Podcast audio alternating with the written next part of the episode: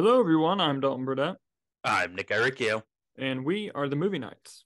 Well, some of them You're watching this because you want to hear our uncensored unfiltered. thoughts and opinions on the world of movies and entertainment. So kick back Relax. and thank you for being part of the conversation. How's it going, buddy? Good, my friend. How are you? Doing good, doing good. Thank you, thank you. So, before we dive into this, Mhm. this episode is, by the way, we're only doing a couple more of these uh, virtual ones for any new people joining us, and then we'll be back in the studio behind me. But before we dive in fully, this episode is airing on your birthday. Yes, it is. So, I'm going to show you what I got you for your birthday. Oh, live on camera? And I I have not warned him about this. He is not. Um, I'm very scared, actually. A couple things. It's incredibly lame, first of all. Great. And and secondly, I plan on doing more stuff for you. This is just all that could get here on time. you don't have to do anything for me. So, Nicholas, it's so dumb.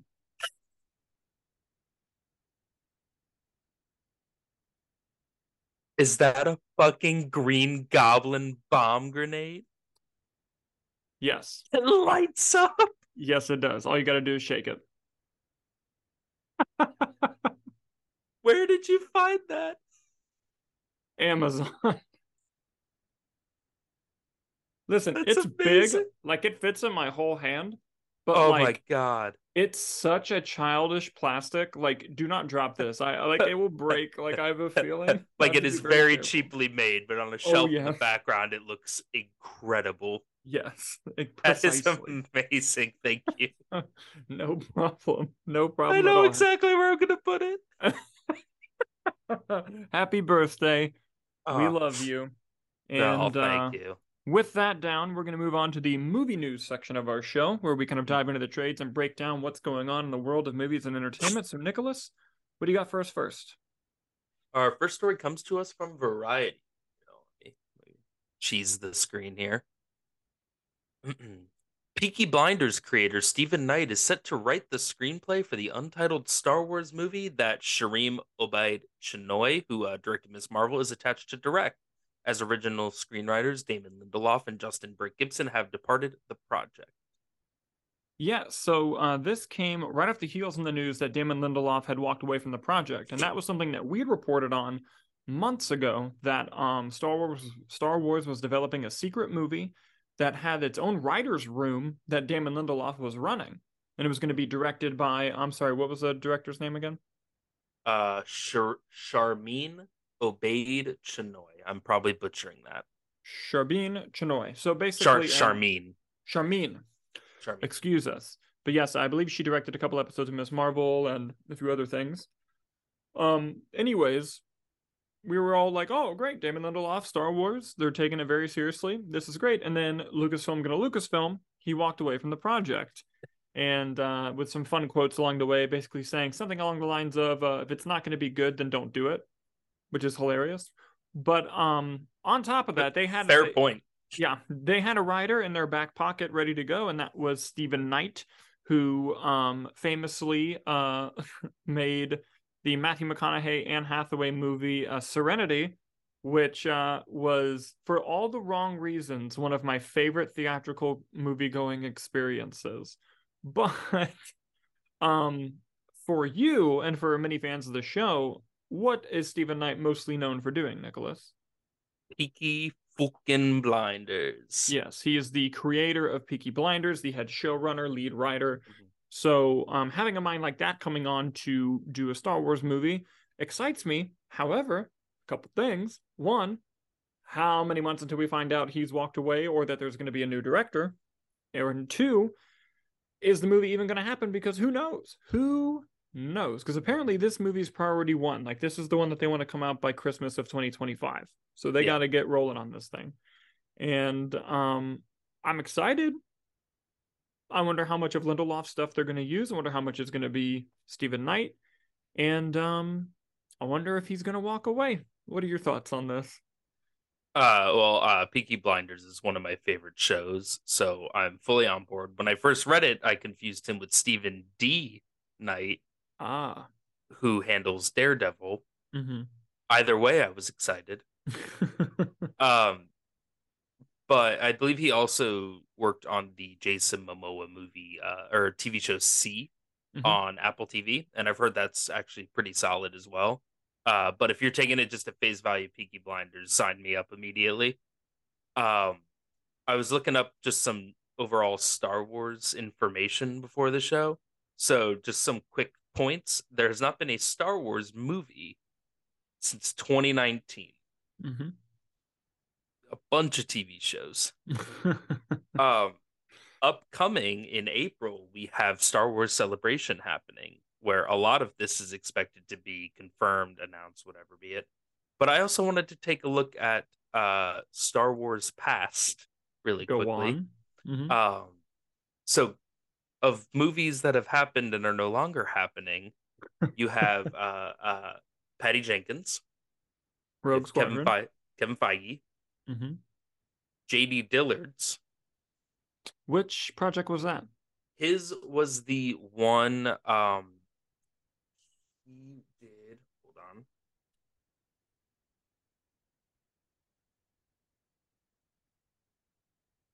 He worked on Devotion, the Jonathan Majors Glenn Powell Okay. movie. Uh he was set to be developing a just developing a Star Wars movie. Gotcha. That was it. That was all the news. It was devotion filmmaker developing Star Wars movie, and then the next time we heard anything was JD Dillard no longer developing Star Wars movie. um, and uh, Benioff and Weiss's proposed trilogy Mhm. is no longer happening. So they've Yeah. lost four movies. And Josh And- Trank, Josh Trank Star Wars movies. Lord and Ryan- Miller get, getting fired off a solo. Was Rian Johnson supposed to do another trilogy too? He was supposed to do his own trilogy that technically hasn't been canceled, but like it, it has. Yeah. That, that that's done. Yeah, Yeah. No. Um, but if we look at what's currently in development, it gets even more interesting. So there is uh now Steven Knight's writing the movie from the director. Uh, you have Taika Waititi's movie still happening, and Shawn Levy's Star Wars movie is still in development. Uh, most interesting though, obviously that one is probably going to come later because he has Deadpool three on his plate, and he's also uh working on a TV show called All the Light We Cannot See, which he developed with Steven Knight. so I wonder if Shawn Levy was in a uh, some sort of meeting when they Mhm. lost Lindelof and them and was like, "Well, I know a guy." That's entirely possible. It's entirely possible. But all good news. Hopefully this one happens because I think I'm more excited about a Steven Knight Star Wars movie than a Damon Lindelof Star Wars movie. Well, we can only hope to see if it still happens. But what do you guys think? Are you excited about Steven Knight taking over writing duties on the next Star Wars movie? Let us know in the comments as we move on to our next story. Nicholas, what do you got for us next? Our next story comes to us from Deadline. Uh, Paramount has set a remake of Alfred Hitchcock's Vertigo as a potential Robert Downey Jr. star. Guess what, Dalton? Guess who's writing the script? Who's writing the script? Steven Knight. Amazing. He's having a hell of a week. It really is. I wonder what's gonna come first. Yeah, I'm it, Vertigo. I, I can I can tell you that. Well, it it depends on how far they move forward with it, but like, um, first of all, very exciting news, which I'm gonna get to in a second. But secondly, dude, as soon as he figured out Peaky Blinders on his last season, he said, "Yo, I'm getting work. Let's go." And he was like, "Time to get some writing gigs." I'm No. getting paid. yeah. Um, but anyway, remake of Vertigo is very interesting. Um, a lot of people know I changed my ideology on remakes a few years ago. Um, I now view remakes as all welcome, welcome all the remakes, all the reboots, whatever. Um, you know, a lot of people say, "Oh, it tarnishes the original. It does this." Not true. The original film does not disappear. It's still available for you to watch. And the reason why I like remakes so much is because for two reasons. One, if it's great, then we have two great movies on the same story. And two, it has been proven in multiple studies that every time a movie gets remade, rentals and streaming data of the original skyrocket, which means because of this news, more people are going to watch Alfred Hitchcock's Vertigo than ever have previously. And that's a great thing because that movie is excellent. It's one of the best. So that's great. I believe Robert Downey Jr. is attached to star. Uh, yes, I don't believe anything's confirmed, but They're just trying to get him. Yeah. Yeah. Hey, that would be interesting. He's had a nice little vacation since the MCU, and I think he's uh he's ready to go. Ready to see him up in Oppenheimer. I, I welcome this. I think this is exciting, and I think Paramount's the goat, so I have faith. What do you think? Uh, I see only positives. One, Robert Downey Jr. is a great actor. Mhm. Two, Steven Knight's a good writer. Mm-hmm. Three, Paramount is one of the best movie studios. Mm-hmm. Four, Alfred Hitchcock is the maestro. Mm-hmm. Uh, there's no director currently, which I think would intrigue me the most about this project to see who they try to go. And I feel like you have to just 180 it. Yeah. You, you Like- can't just hand this movie to an up and comer. It's got to be someone who is well known and wants to put their stamp on this story. So Yeah. Like a I'm- Spielberg, not Steven Spielberg directing it, but like what he did with West Side Story, where it's like, yeah, I'm gonna keep it the same, but I, I'm Mhm. gonna have my my fun yeah. with This is my version of it, and I Uh, think yeah. Fun fact: that film was the first to use a dolly zoom. Oh yes, Found the that out. Hitchcock zoom. Absolutely. The, the hence the name of the Vertigo shot is what Now- many people call that. You mentioned that you said a few years ago your philosophy changed on reboots and remakes. Was there any particular movie that made that shift, or did you just kind of wake up one day and were like, "Eh"? well, right, it, let's it, it, it came from a debate. So I Okay. because a few years ago, and it never even happened, but a few years ago, I got belligerently pissed because there was an announcement that uh, Memento was being remade. And when I heard that Memento was going to be remade, I was like so upset about it because it's one of my favorite movies. And I was like going on and on, talking to friends, posting online, like, I can't believe they're doing this. Like, it's going to ruin the movie. And just through discourse of people, through talking to people, through going on the internet, my opinion changed. I got convinced that it was not going to be a problem. And um, that it was just kind of based off of that. Came from a passionate moment that turned into a uh, a learning one. So there you And go. And that movie never happened. No. Mhm. Never even ended up happening. But yeah, I got mad about nothing. See? Mad about nothing. But uh but yeah, what are your guys' thoughts on Vertigo getting a remake? Let us know in the comments below. Let's move on to our next story. Nicholas, what do you got for us next? Our next story comes to us from Deadline. There we go. Ba boom. Warner Brothers has won a fever wins fevered weekend auction for TJ Newman novel Drowning: The Rescue of Flight 1421. Deal reaches 1.5 million against 3 million in one of the wildest book rights auctions the town has seen in some time. So, Nicholas, we love a bidding war here. And uh, a while ago on the show, months ago, maybe even like almost a year ago, we had talked about that this book, an early publication of this book, had leaked in the Hollywood studios and that it sparked major interest in people wanting to buy the, the rights to this book. And as the book got through, and I believe it's been published, I think it has been. Um, correct me if I'm wrong, internet. But now it's at the point where the studios are seeing this and they're like, holy shit, we want this book right now. And it started a massive bidding war amongst all the studios, and it won for what was the price you said? $1.5 million? Yeah, it said 1.5 million against 3 million. I'm not sure what that phrasing means. I don't know if you know how that works. I'm not smart, me neither, but we're in the millions, we're in the seven figures that this deal caused for a book not based on anything, which is crazy. So I'm looking forward to this movie. I believe in that same article, it kind of talks about what the plot of this story is. And it's actually really, really interesting if you want to. Yep, I have that for you. Um, in her second novel, Drowning, a plane crashes in the Pacific Ocean six minutes after takeoff and is flooded after an explosion during evacuation. A dozen survivors sink in a sealed part of the aircraft as it perches precariously on an undersea cliff 200 feet below the surface. Among them is an en- is an engineer and his 11 year old daughter.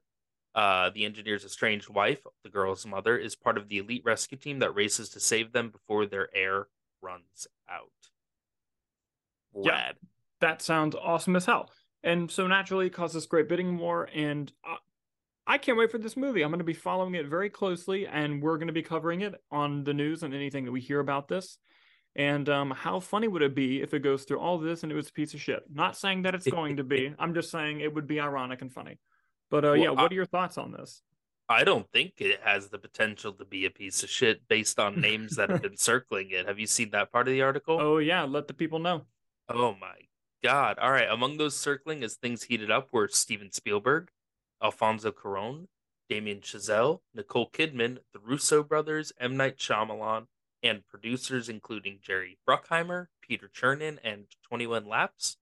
Uh, ultimately, the bidding came down to five offers Apple with Jerry Bruckheimer, Paramount with Damien Chazelle, Warner Brothers, Legendary, and Universal Television, with Warner Brothers taking the cake. Yeah, crazy, crazy stuff. Can you can, imagine waking up as this author? Like, just like, like what hell of a time you got to be having with all this amazing news. Where's M Night Shyamalan at? Is is he Warner Brothers or is he Universal? He's Universal. Good. what do you guys think about this uh, incredible sounding book causing a bidding war and winning millions to be made into a movie? Let us know in the comments as we move on to our next story. But first, I'm going to let my dog out of this room because it keeps whining. All right, our last major story uh, is kind of all over the place, so I'm just going to generally introduce the topic. Um, mm-hmm. Victoria Alonso over at Marvel Studios has been fired. Yes. So uh, for anyone listening, going, I don't, who's Victoria Alonso? What's going on? I'll kind of break it down for you the best I can. So we all know who Kevin Feige is, the president, the Lord and Savior of Marvel Studios. And uh, he has two right hand people who've always been with him since day one, since the beginning. And that's Louis D'Esposito and Victoria Alonso. She started off as a co producer on the first Iron Man, eventually becoming an executive producer by the Avengers. And she was recently promoted a few years ago to head of all of production and post production. Like she was in charge of making sure everything was delivered on time and everything was on schedule. And of course, as the MCU ramped up, her job got increasingly hard. But um, we basically the first story came out is that she's no longer with Marvel and no one knew what happened. I believe THR broke that. They're like, hey, we just found out that as of Friday, she no longer works for Marvel. And then, you know, rumors started to circulate, especially with what we've talked about on the show of VFX houses being very displeased working with Marvel. And since she's the head of making sure that thing gets run, we were like, oh, is accountability accountability happening with that? What's going on? And then we start hearing stories of her and how she could potentially have been blacklisting people who um, weren't doing things that she wanted to do and like preferring like picking favorites over other vendors. But when you really think about it what job doesn't do that? I mean it's not great but it's like that's kind of standard business stuff like if you if i like you i'm going to go with you kind of thing. Mm-hmm. so we're all kind of like what's going on here? Well the whole story is a bit more complicated than that and it turns out she uh, breached her contract at least according to disney that contract being you can't work for and promote rival studios. And what had happened is she produced a film that was nominated for an Oscar for Best International Feature called Argentina 1985. She was one of the lead producers on that film.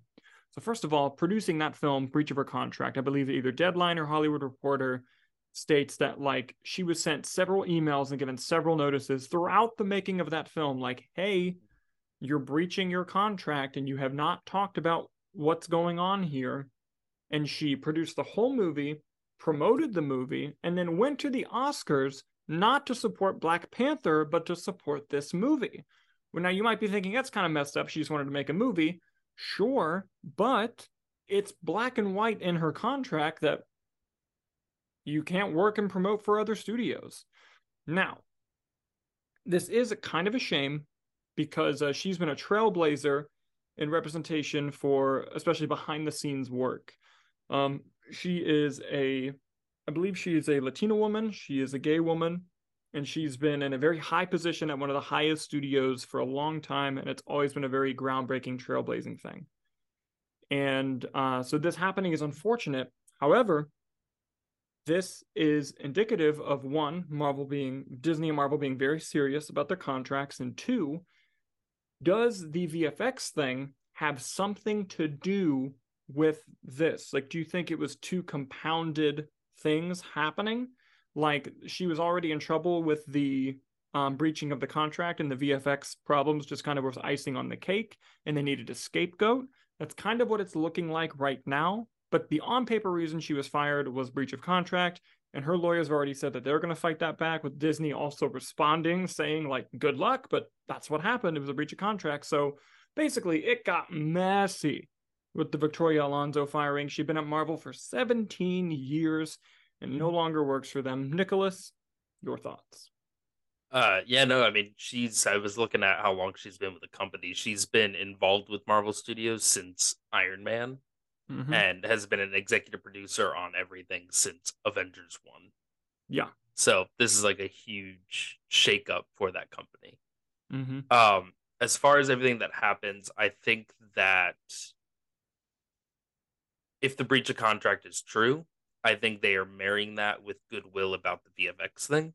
I mm-hmm. don't think any one person is an island when it comes to the VFX thing. I think that that yeah. is a greater issue throughout all of Hollywood. And I doubt that if we look at Marvel Studios or even Disney in general, I doubt it can all just be drawn back to her. But to the general kind of news people, you know, having a scapegoat and then working on it behind the scenes, I think would service that. But having her breach her contract obviously is the issue. And if she was willingly breaching it, she had to have probably known this was coming. So maybe she also wanted out and this was a way to do it. Yeah, true. Now I believe that she believes heavily. I saw Argentina. It was a fantastic movie. I see why she wanted to be involved with it. It's an important story to tell, especially um, coming from she is uh, Hispanic, correct, Latina? Mm-hmm um, especially for in terms of representation of that. So I could see wanting to work on something like that, especially if that's kind of where your ideologies lie. Um, but a breach of contract is a breach of contract, and they said that she was doing it without permission. So I'm curious too, because if it was a matter of just getting approval, I don't think anything was conflicting there. I doubt, yeah. you know, yeah, you know what, what I mean. The, what was the holdup with that? Yeah, yeah, exactly. So, um, if she was doing that willingly, then it makes me think did she perhaps want out or you know, something else has to be going on there. Because if it was simple as all you just had to do was ask permission, why didn't she just do that? Yeah, yeah. So look, it's so far that's the story. As it develops more, we'll bring you the updates, but it's a crazy situation nonetheless. What do you guys think of Victoria Alonso being fired from Marvel Studios after 17 years? Let us know in the comments as we move on to the B roll section of our show. What's the B roll? Well, it's kind of an extension of the movie news section, except we don't have time to dive into them as topics, but we still wanted to bring you the headlines to let you know what's going on. So, Nicholas, what's first up on the B roll? All right, let's get to the Smokehouse Pictures. Partner George Clooney and Grant Heslov have signed an overall film deal with Warner Brothers. Uh, this just comes off the heels of Warner Brothers just trying to uh, revitalize their uh, studio or um, talent first, you know, with the directors, creators, and everything like that. So uh, George Clooney has a home. They've done all the Ocean's movies, Argo, The Tender Bar, Ticket to Paradise. So kind of a mixed bag of things, but overall positive. So it'll be cool to see. Yeah, baby steps um, from WB. Yes. Um, Oscar winner Questlove has found his next movie, and that is a remake of Aristocats. Interesting. Yeah. That's all I have to say about that. Questlove deserves better. Yes, agreed. i mean, he willingly signed on to it. I'm sure it's going to be good. He directed a wonderful documentary, but mm-hmm. let's give him something interesting to play with, not Aristocats. Yes. Um, the Ghostbusters Afterlife sequel has uh, started rounding out its cast with new additions Kumail Nanjiani and Patton Oswalt, as well as comedians James Acaster and Emily Alyn Lind. Um, never a bad idea to add talent, and I love both Kumail Nanjiani and Patton Oswalt. Yes, awesome, awesome. And uh, this last one is kind of a big one, but we'll get it. Uh, Liv Tyler is set to return to the Marvel Cinematic Universe as uh, Betsy Ross, Betty Ross, Betty Ross, sorry, uh, in Captain America four. This beyond excite this this excites me beyond any capacity. I've always said I wanted to see Betty Ross again. Is this even a Captain America movie? It's basically the Incredible Hulk 2. I'm in, right? I'm so in. It's got the leader, it's got Thunderbolt Ross, who's probably going to be Red Hulk, and it's got Betty Ross. Bring in Mark Ruffalo. I'm waiting for the announcement that Mark Ruffalo is in this film also. R- Red Hulk as president. Yeah. Remember that report? Yes. Why would they make a Captain America movie all the Hulk? Do you is She Hulk going to be in this then? You know, you're I feel like there's so asking, many. You're asking the wrong question, Nicholas. The question is why not? Why not make the Captain America movie all the Hulk people? Why not? Just bring back Ty Burrell. Facts. He I forgot he was an Incredible Hulk. Yeah. Oh. Uh, that's gonna be interesting. I. Yep. Yeah. So um, before we move on to uh, the next section of our show, I want to briefly touch. We're not going to dive into it on the Jonathan Majors stuff going on. Um, basically, Jonathan Majors has been arrested for um, d- d- a domestic violence case. That story is far from over. Um, there's a lot of stuff going on from different lawyers' perspectives and all these things, and we don't want to report on it until it directly affects upcoming movies or the industry as a whole, which is why we're not going to report on it at this time. However, um, I just want to say whoever the victim is in this case, I hope they recover and I hope they're okay. And um, if Jonathan Majors gets his name cleared, then we'll have nothing to worry about. So as it gets more finite is when we'll kind of be reporting on that moving forward. So that's what we're going to touch upon that for now. Um, but with that out of the way, let's move on to the box office. The box office section of our show. Uh, Nicholas, do you happen to have our predictions? I do. uh, Dalton, me. you had uh, John Wick, Shazam 2, Scream 6, Creed 3, and 65. I had John Wick 4, Scream 6, Shazam 2, Creed 3, and Inside. Nicholas, I was I was so close. Oh yeah? I was I was off by twenty thousand dollars. Ooh, go on. So coming in first place this week at the box office was John Wick Chapter 4, making $73.8 million. Coming in second dropping 69%. Shazam Fury of the Gods, making $9 million. 69% second week? Yeah. Yikes. Wow. Uh, coming in third was Creed 3, making $8.36 million. Coming in fourth, Scream 6, making 8.33. Damn it. Damn million dollars and coming in fifth was 65 making 3.2 million dollars. Uh, let's dive into it just a little bit more. Um john wick chapter 4 worldwide has already made 137 million dollars. These are the final monday numbers by the way and uh, has already made 1.5 times its budget back so it's moving and grooving. It's going to make all kinds of money. Uh, Shazam Fury of the Gods has made $101 million worldwide on a budget of 125 that's a that's a flop, and that's really sad to see. Creed 3 is at 246 worldwide. It's definitely going to cross 250 in its run. Good for them. Scream 6 is about to cross 140 worldwide. Great for them. It was on a made on a budget of 35. Killing it. Oof. And uh 65, however, has made 48 million dollars worldwide on a budget of 91. So also a flop, unfortunately. But uh, but yeah, that's the top five box office, and that's the really dive into it. Um, Ant Man and the Wasp is probably not going to hit 500 million. It's made 464, which is 2.3 times its budget, and uh, it failed. It might be one of the first MCU movies to straight up fail. John Wick gonna make money though, right? Oh yeah. At least at this point. Yeah, yeah, yeah, yeah, yeah. like the, the disparity between the first and second is wild to me. Yeah, yeah, it's pretty it's pretty wild. So now we're gonna do our predictions for next week's box office. Nicholas, would you like to go first? Sure thing. So I'm gonna go uh Dungeons and Dragons number one. Bold. I'm going to go John Wick number two. Okay. I'm gonna go Shazam number three. Okay. I'm gonna go Creed three number four, and I'm gonna go Scream six number five. Hmm. What are you feeling? I'm gonna flip. I'm gonna do the same exact thing as you. Uh, did you have what were your four and five? Uh, Creed three and then Scream six. I'm gonna flip Scream and Creed three. All right, so you are going Dungeons and Dragons, John Wick, Shazam two, Scream, and Creed. Yes, I'm gonna make the same exact mistake that I made last time,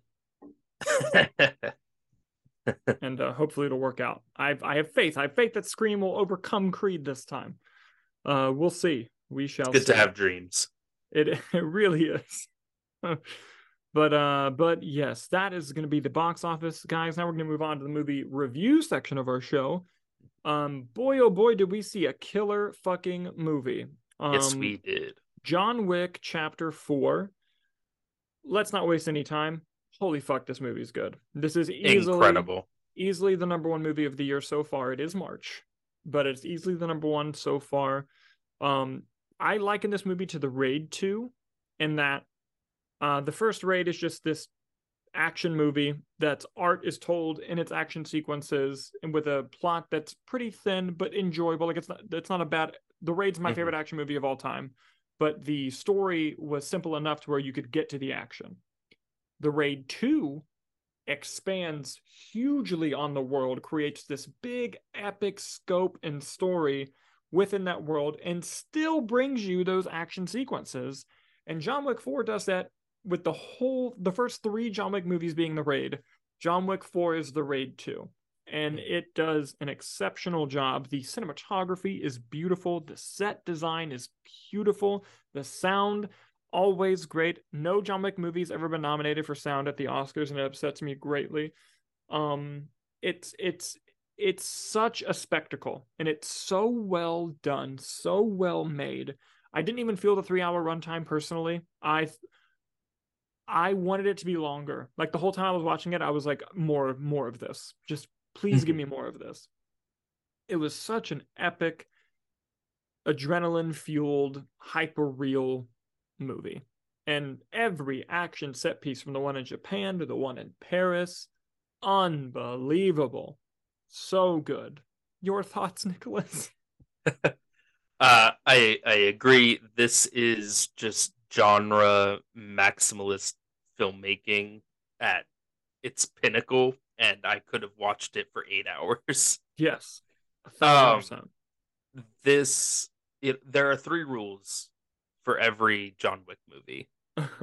And it's it's one passerbys are oblivious to everything that's happening around them. Two, John Wick never, and I mean never, will take fall damage. Ever. And three, which is my personal favorite, it is always easier to throw your gun at the enemy instead of reloading. Yes. Um, Without fail. I think what most impresses me about the John Wick franchise as a whole is that I rank them now four, three, two, one, Yeah, they each get But- better. and they're all fantastic. But I can't think of any other franchise that gets better with each passing movie. I Fast think and Furious, the, I think the closest one is Mission Impossible. But Shrek. even then, Mhm. But hey, but even then, that's not accounting Mission Impossible 2, which I think one is better than two. But I think after that, each one gets better. Um, yeah, no, that's that's a tough one. And like, listen, we got spin-offs coming that I'm stoked to see. We got the Continental coming out this year. We got Ballerina coming out next year. Bring Yeah. the shit on, dude. I'm excited. the John Wick universe is alive and well. Um, what were some of the highlights for you for this one?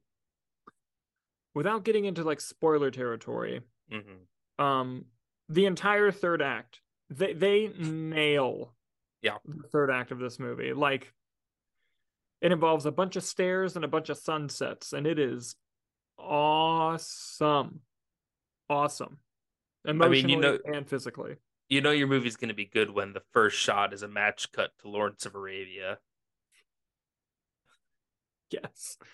And um yeah, uh that was a standout. Um Donnie Yen, big standout. Although he's uh he's close to being typecast as just the blind badass. He needs to be careful. I mean, he's Um amazing at everything he does, first of all. yes, yes. um and I gotta say, I really enjoyed hold on, I'm gonna look up the person's name because they're a singer that's in this movie that did a fantastic job in the movie. I have to look up their name. I feel so dumb for not having it ready. But um this actress, her Rina name- Sawayama, yes. Incredible. Akira in the movie. Yes. Did an excellent job. Excellent job in the movie. Okay, and Scott Adkins. Scott Adkins showed up, stole the movie, and left. Yes, he did. That's exactly what happened. They let Scott Um, Adkins act. He never gets did. to act. No, and he was in a ridiculous fat suit, but that made it so much better. Okay, made it okay. so much better. They got two Bond villains in this, and I loved it. They did. They had this cunning, conniving uh one uh Marquis played by uh is it Bill? Is it Bill Sk- Skarsgård? Yes, I believe that's the that's Bill. The one who was it. Mhm. Um, you know, he's that sort of vibe, the rich kind of, you know, and Scott Adkins as Killa is just in this fat suit, gold member, just or gold figure, just having like the time of his life. It just playing a ridiculous, like almost takes you out of the movie crazy character, Yes. but in the absolute best way possible. And I I also loved Mr. Nobody. I thought that was a great character. And I loved um Clancy Brown. As the harbinger. Yeah. And, and I got to say, I know I'm going on and on about positives of this movie. Yeah. I think Bill Skarsgård's been the best John Wick villain we've had. Who was three? Three was the adjudicator, uh, the woman who would like come around and like Right. yeah, John yeah, Wick. She's the one that cut Mhm. up Laurence Fishburne. Yeah. Okay, listen. When your movie starts off with Laurence Fishburne saying at the top of his lungs, "You are in the presence of the motherfucking king," your movie just like you would have thought it peaked there. It doesn't. Yeah. That's how it starts, and it's you can goes on. Always rely on Laurence Fishburne to have the greatest line delivery. Yes. Just in general, not even in John Wick. Yeah. Um, yeah. I loved um was Mr. Nobody is that Tracker or is that someone different? Uh, yeah, the one with the dog.